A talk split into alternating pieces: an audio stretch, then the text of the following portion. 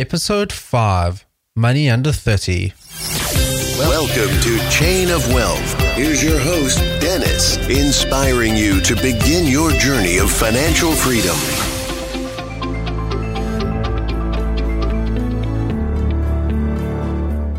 Hey, Chainers, and welcome to another edition of Chain of Wealth. Today we have David Weliver with us. David founded Money Under 30 in 2006 as a way to document his efforts to pay off $80,000 of debt and to provide a resource to help young adults make financial decisions with confidence. David is a graduate of Bates College and worked previously at Smart Money Magazine in New York. Welcome, David. Thank you, Dennis. Happy to be here. Awesome.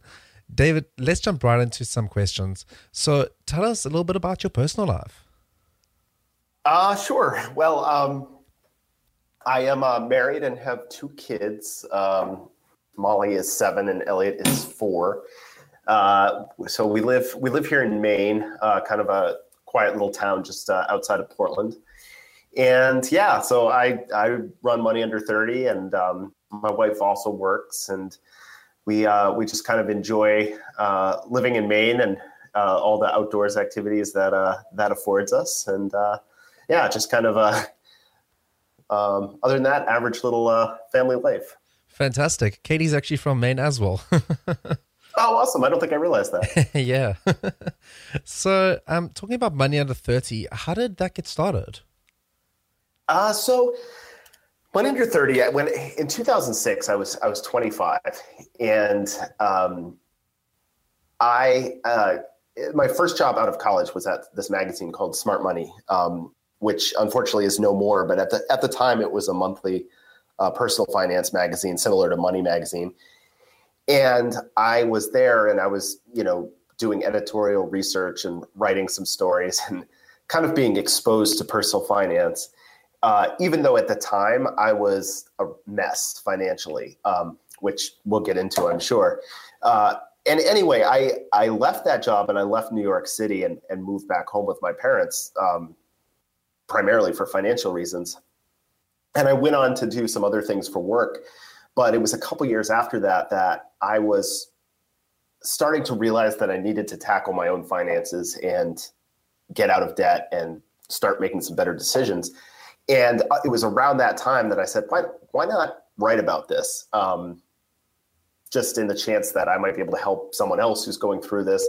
I, I also felt that you know what I'd learned at Smart Money and what I'd seen from a lot of the uh, financial publications of the time was that all of this advice was geared towards older adults who were close to retirement or retired because they're the people that have assets and the uh, financial advertisers, the investing companies and banks, they want to target people with assets. So I, I saw this gap, I guess, in financial information uh, for people my age. And that's kind of where the idea for the site came from. Fantastic. Speaking about being a little bit younger, if you could go back and give the 18 year old version of yourself one piece of advice, what would it be and why? yeah, it's, it's interesting. You know, I would, there's a part of me that always says, well, a lot of my problems came from from credit cards and just mismanaging credit cards. Uh, so I've I've always answered this kind of question. Well, like obviously, I would tell myself, you know, don't use credit cards and and, and you know, use responsibly. Um, but as I've gotten older, I also think about well, you know, I'm really glad in a way that I I started money under thirty, and you know that's all worked out well. And so I sometimes think that if if I had fo- if I had followed that advice, I wouldn't be where I am today. um, so, but but I do think, I mean, that's true. Financially speaking, it was you know just that concept of of don't spend money you don't have, um, and that getting into that habit at an early age is what created a chain reaction that led to kind of all my difficulties early on. So it would be a good one. Right. So just being a little bit more dedicated with your spending and just living within your means, really. Exactly, and it's so basic. It's you know it's the golden rule of personal finance, but it all comes back to that and unfortunately, you know, my kind of overspending, it started at, at a very young age, like pr- probably when I was 18. And it was little things like going out to a dinner with my girlfriend um, and then doing that, you know, several times a month when you know so the the absolute amounts of money I was spending weren't that impressive. It might have been, you know, a hundred dollars, but it was a hundred dollars I didn't have because I only earned three hundred dollars in a month, you know, working right. my part-time job or whatever. So the absolute amounts of money weren't that big, but they they created a habit that continued in college and then it continued when I graduated and was living on my own. And that's when the dollar amount started to tick up and it got, you know, it just started snowballing from there. That definitely makes sense. The little little cents add up to dollars very, very quickly if you spend a lot of cents. yeah, exactly. awesome. So on moneyunder30.com, you have a section about buying cars, everything, something that everyone hates. What tips or mm. tricks do you have for buyers that may be in the market right now looking to buy a car? Yeah, so that's a great question. It's um, I actually started writing about cars because there's an interesting uh, when I when I moved back from New York um, after I worked at the magazine, um, I needed a job. Like I kind of moved back without a plan. Uh, you know, very uh, 22, 23 year old uh, thing to do, and um, I needed a job. And so the the very first job I got, uh, I I found and could walk right into basically was at a Honda dealership uh, selling cars, and um, I, I ended up not doing it for very long, but I I did it for a bit, and you know that was an interesting experience to kind of see behind the curtain of of how dealerships work. Um, but it's also been an area of, of, personal interest over over the years. I, I like cars. Um, I also think it's one of the big early financial decisions a lot of people make. You know, they they might not buy a house for many many years, uh, but a car might be the first major purchase someone makes on their own. Um, and, and so, as far as advice, I've I've spent a lot of time kind of studying, and I have some friends who are still in the car business. Um, down to you know, fortunately, we have vast amounts of information today on the internet, um, and it, comes down to really being uh, informed before you make any decisions. And it's not just about the car; it's um, obviously you've got to know what the right price is to pay for your car, so you don't overpay but a lot of it comes in into the financing too if or or how you pay for it i mean if if you can pay cash, great. But if you're going to be financing or if you're considering leasing, to really understand the costs involved in that and how much more you'll pay if your credit isn't excellent, uh, because that th- those financing costs can add hundreds, if not thousands, to the price of the car.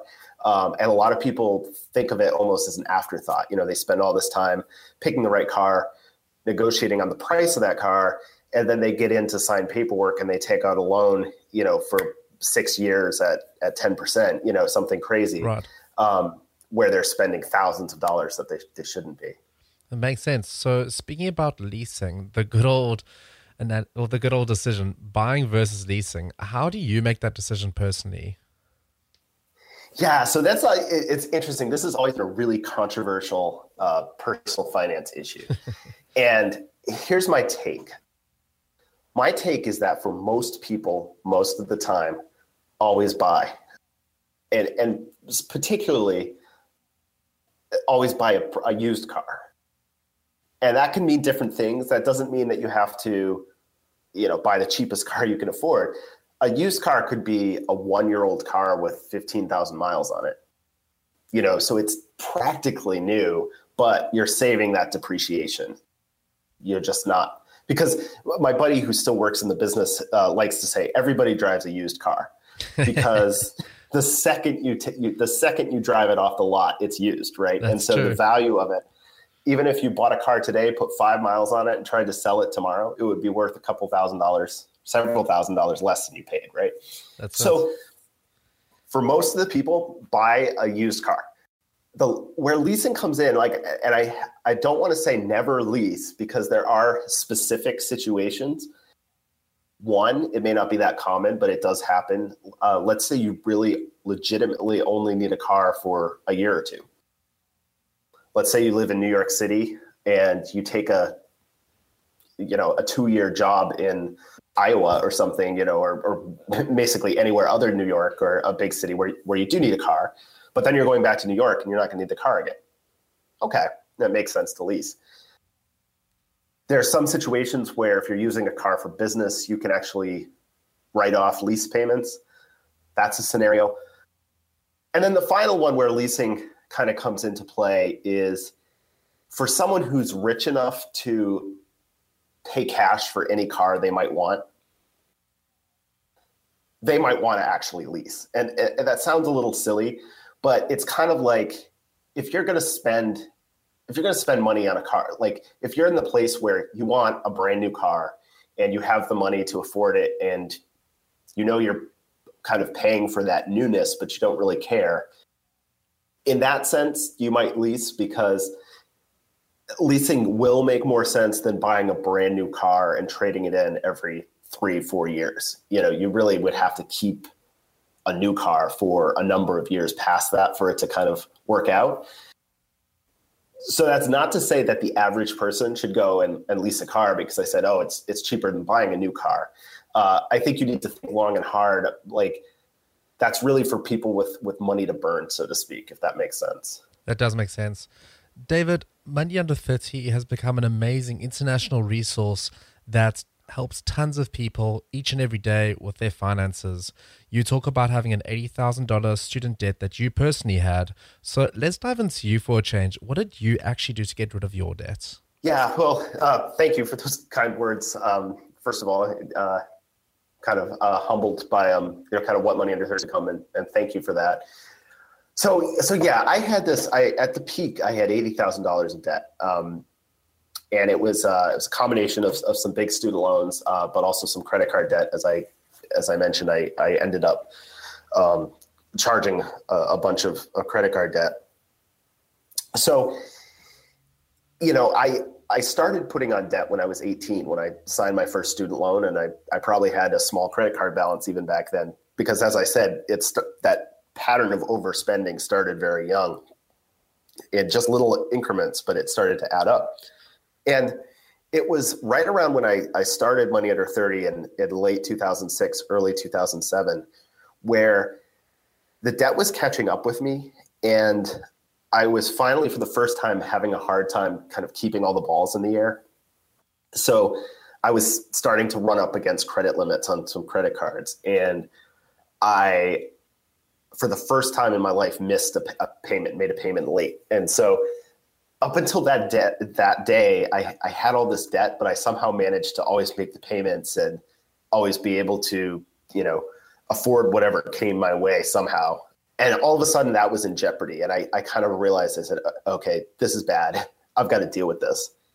And so that's when I, I kind of said, I'm going to resolve to pay this off and kind of be debt free as fast as humanly possible and I was lucky. I was still I wasn't married yet. Um, you know, no no family. I was still you know young and kind of unattached. So right. what I what I could do was basically work, you know, work as much as I needed to work, and um, and I did that by um, getting a second second job uh, at a Starbucks. And so I had by this point I had a, a new career kind of at a um, in marketing and so I, I worked that during the day, and then I every day, but three or four days a week, would drive and work a four-hour shift at Starbucks and do another shift on the weekend.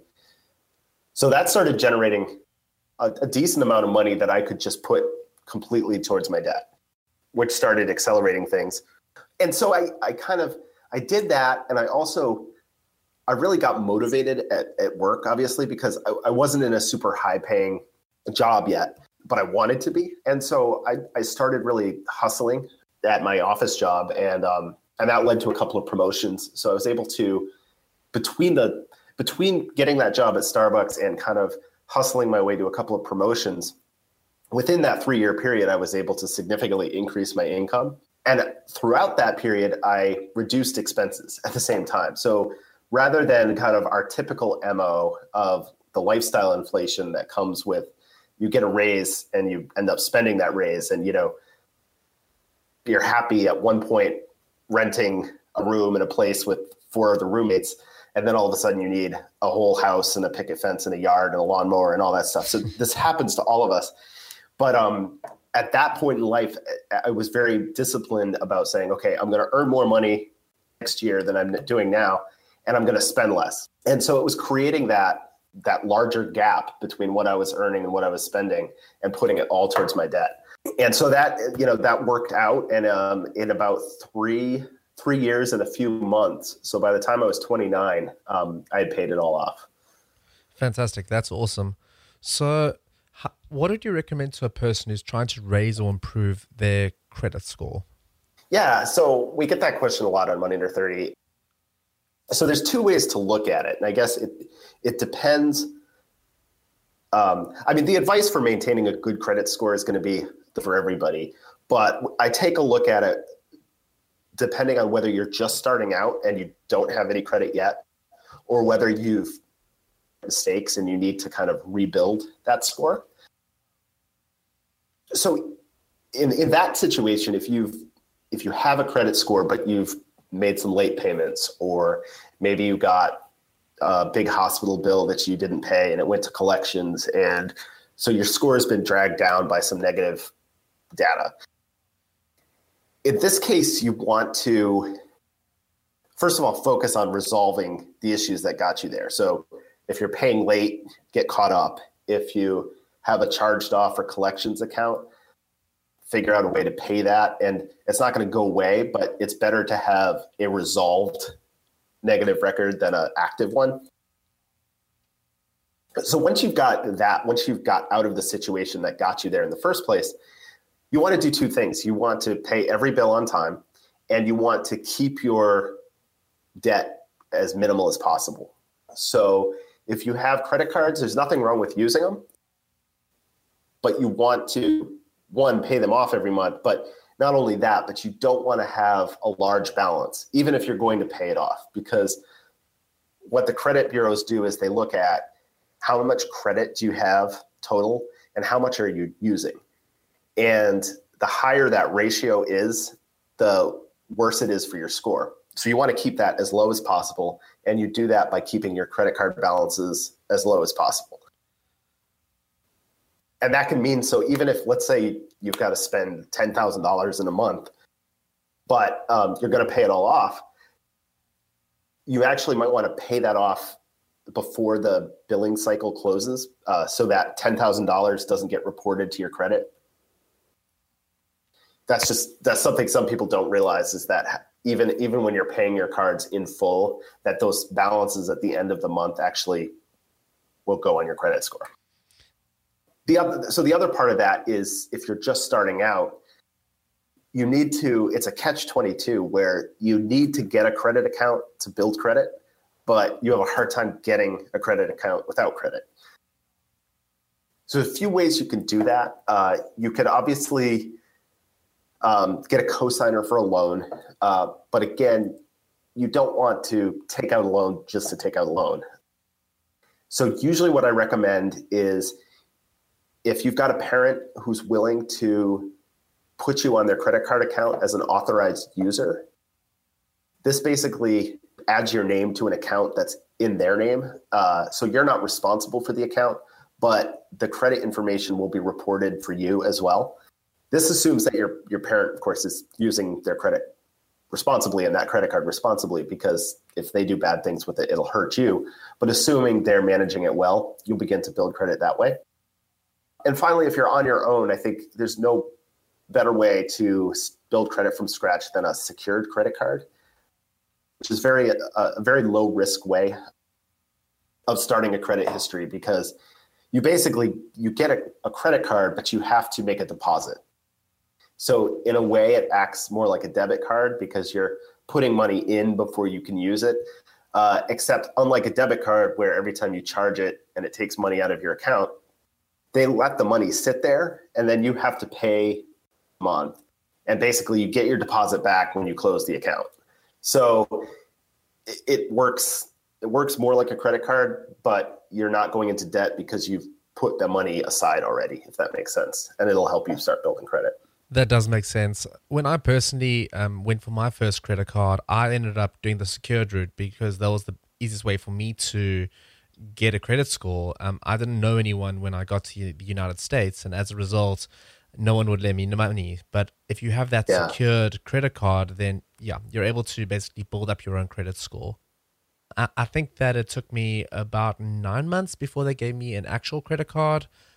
But yeah, it's definitely worth starting off small and, you know, just being responsible with it and showing that the lending organizations that you are responsible and you can take care of your credit card. Right. And right, it's it's a win-win. Obviously, the banks like it because it's they're getting to test you out before they lend you money. Um, but also, if you've never had a credit card before, it's a great way to just get comfortable with the idea of making a charge now that you know the money hasn't come out of your account, but you then at the end of the month you do need to to pay it. So um, that, that takes a little practice for sure. So I think it's a I think those secured cards are a win-win. Definitely. So it seems like side hustles are a very new big thing that's been going on. You personally work for Starbucks to raise a bit of extra cash to pay off your student loans. Are there any other side hustles that you'd recommend that are quite easy to start and pay well? Yeah, it's a it's a good question. That might be a, tough combination that are both easy to start and and pay well. um, but uh, you know, one thing I I see so much written about side hustles today, and a lot of time it's talked about in the context of entrepreneurship. So, you know, you, you hear about people doing side hustles where they're basically starting a little mini business, um, and which is great. And it, it's kind of what I ended up doing with with Money Under Thirty, as it turned into a business. But uh, I think also people need to realize that you could you could do what I did too, and just go out and get a part time job. Um, especially right now, where uh, the U.S. economy is um, going pretty good, and uh, with the holidays coming up, I know like all the major retailers are looking for kind of that seasonal help. So that's a great way to just, especially if you only have to commit to a few months, to go earn a little bit of extra money. And I think, you know, if you, you know, if you could clean yourself up and present yourself well, I think you should be able to walk into one of those seasonal retail jobs. As far as you know, other side hustles, I think I think it pays to look at it too. You know, if you're going to do something entrepreneurial, to do something that one you enjoy and two has the has a long term potential. If if not as a full time business someday, just something that you could keep as a side hustle for a long time and enjoy doing it. And so that may not be something you can just wake up tomorrow and start doing. It may take some thought. But if you can find uh, specific skills that you have that other people are willing to, to pay you for, then you can build a business out of it. And, and it could be anything. Uh, one example that, that came to mind is I have a friend who's been she's been very successful running triathlons and she will place and you know sometimes win triathlons and she has started coaching other people that want to either run their first triathlon or start to get competitive. And she's done a good job of, you know, there's a lot of people out there that might offer personal training or coaching or whatnot, but she's made it very specific in that she's targeting triathletes. So I think that's a, a it's an interesting example of how to take something you're passionate about that other people are interested in and kind of make a niche side business out of it. Fantastic. We're just going to jump straight into our value link round after a very quick thanks from our sponsors. Chainers, if you're looking for any information for anyone that has appeared on the Chain of Wealth podcast, head over to chainofwealth.com and hit the search bar. Type in their name and hit enter, and their show notes page will pop up. The show notes page is designed to give you all the relevant information from the show and really recaps everything in a short and concise format.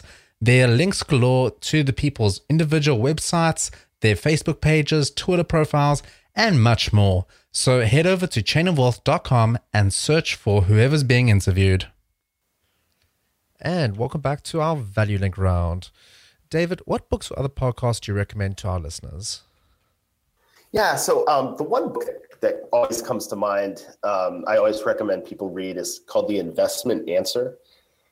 And it's a very short book. Uh, it's only about 80 pages. I think you could probably read it in an hour. And it was written by a, a financial uh, advisor, banker, who uh, sadly was was dying, and kind of wanted to impart his wisdom.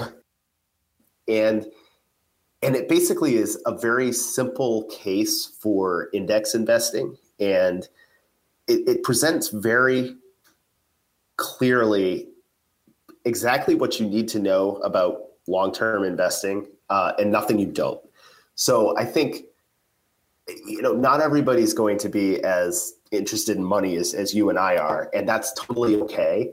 But you have to know enough so you don't get taken advantage of, and that's very true in investing. And I think this this little book is a very quick, non-technical read um, that can give like an, the average person the confidence to go put some money into the stock market. So I think that's a that's a good one as far as podcasts, I, there's a, another podcast, I, a money podcast I recommend people check out, uh, the Dough Roller Money podcast, run by a friend of mine, Rob Berger. And he has something like 200 uh, plus episodes. And he talks about all personal finance, but with a little bit of a, um, a bent towards investing. Uh, so definitely a good one. And then um, on a, a, larger scale, I'm a, a, TED radio hour junkie, so I listen to to that a lot. Um, lots of great ideas coming out of that one. What's the best advice someone's ever given you?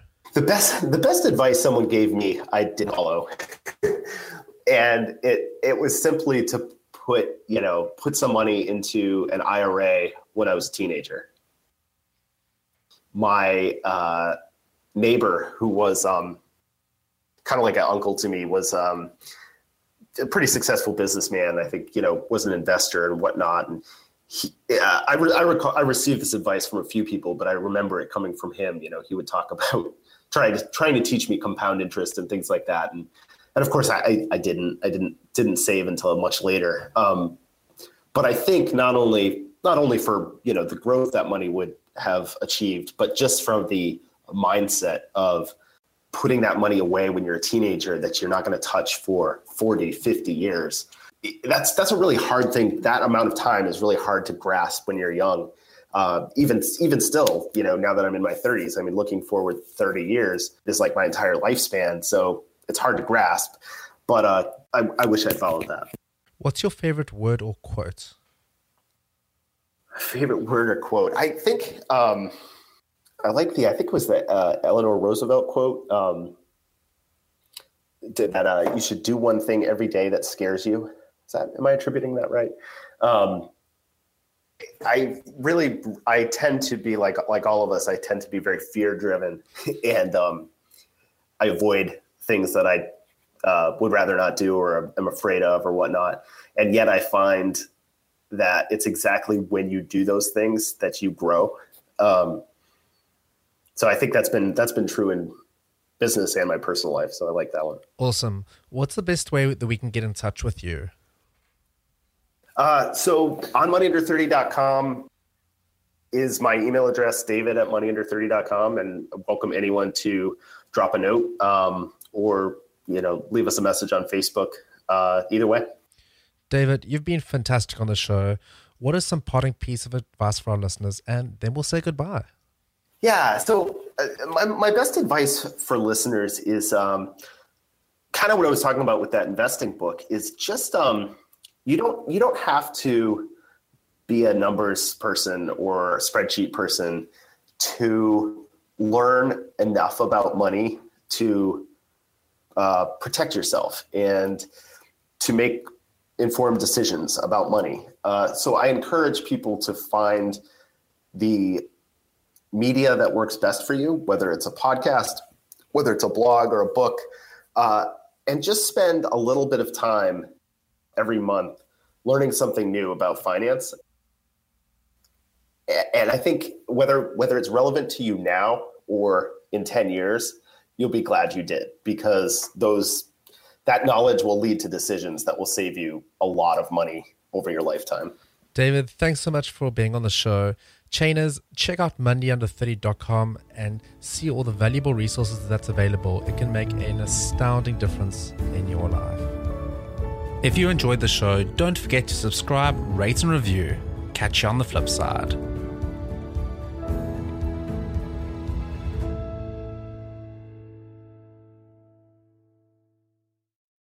When you need mealtime inspiration, it's worth shopping Kroger, where you'll find over 30,000 mouthwatering choices that excite your inner foodie. And no matter what tasty choice you make, you'll enjoy our everyday low prices, plus extra ways to save, like digital coupons worth over $600 each week. You can also save up to $1 off per gallon at the pump with fuel points. More savings and more inspiring flavors make shopping Kroger worth it every time. Kroger, fresh for everyone. Fuel restrictions apply.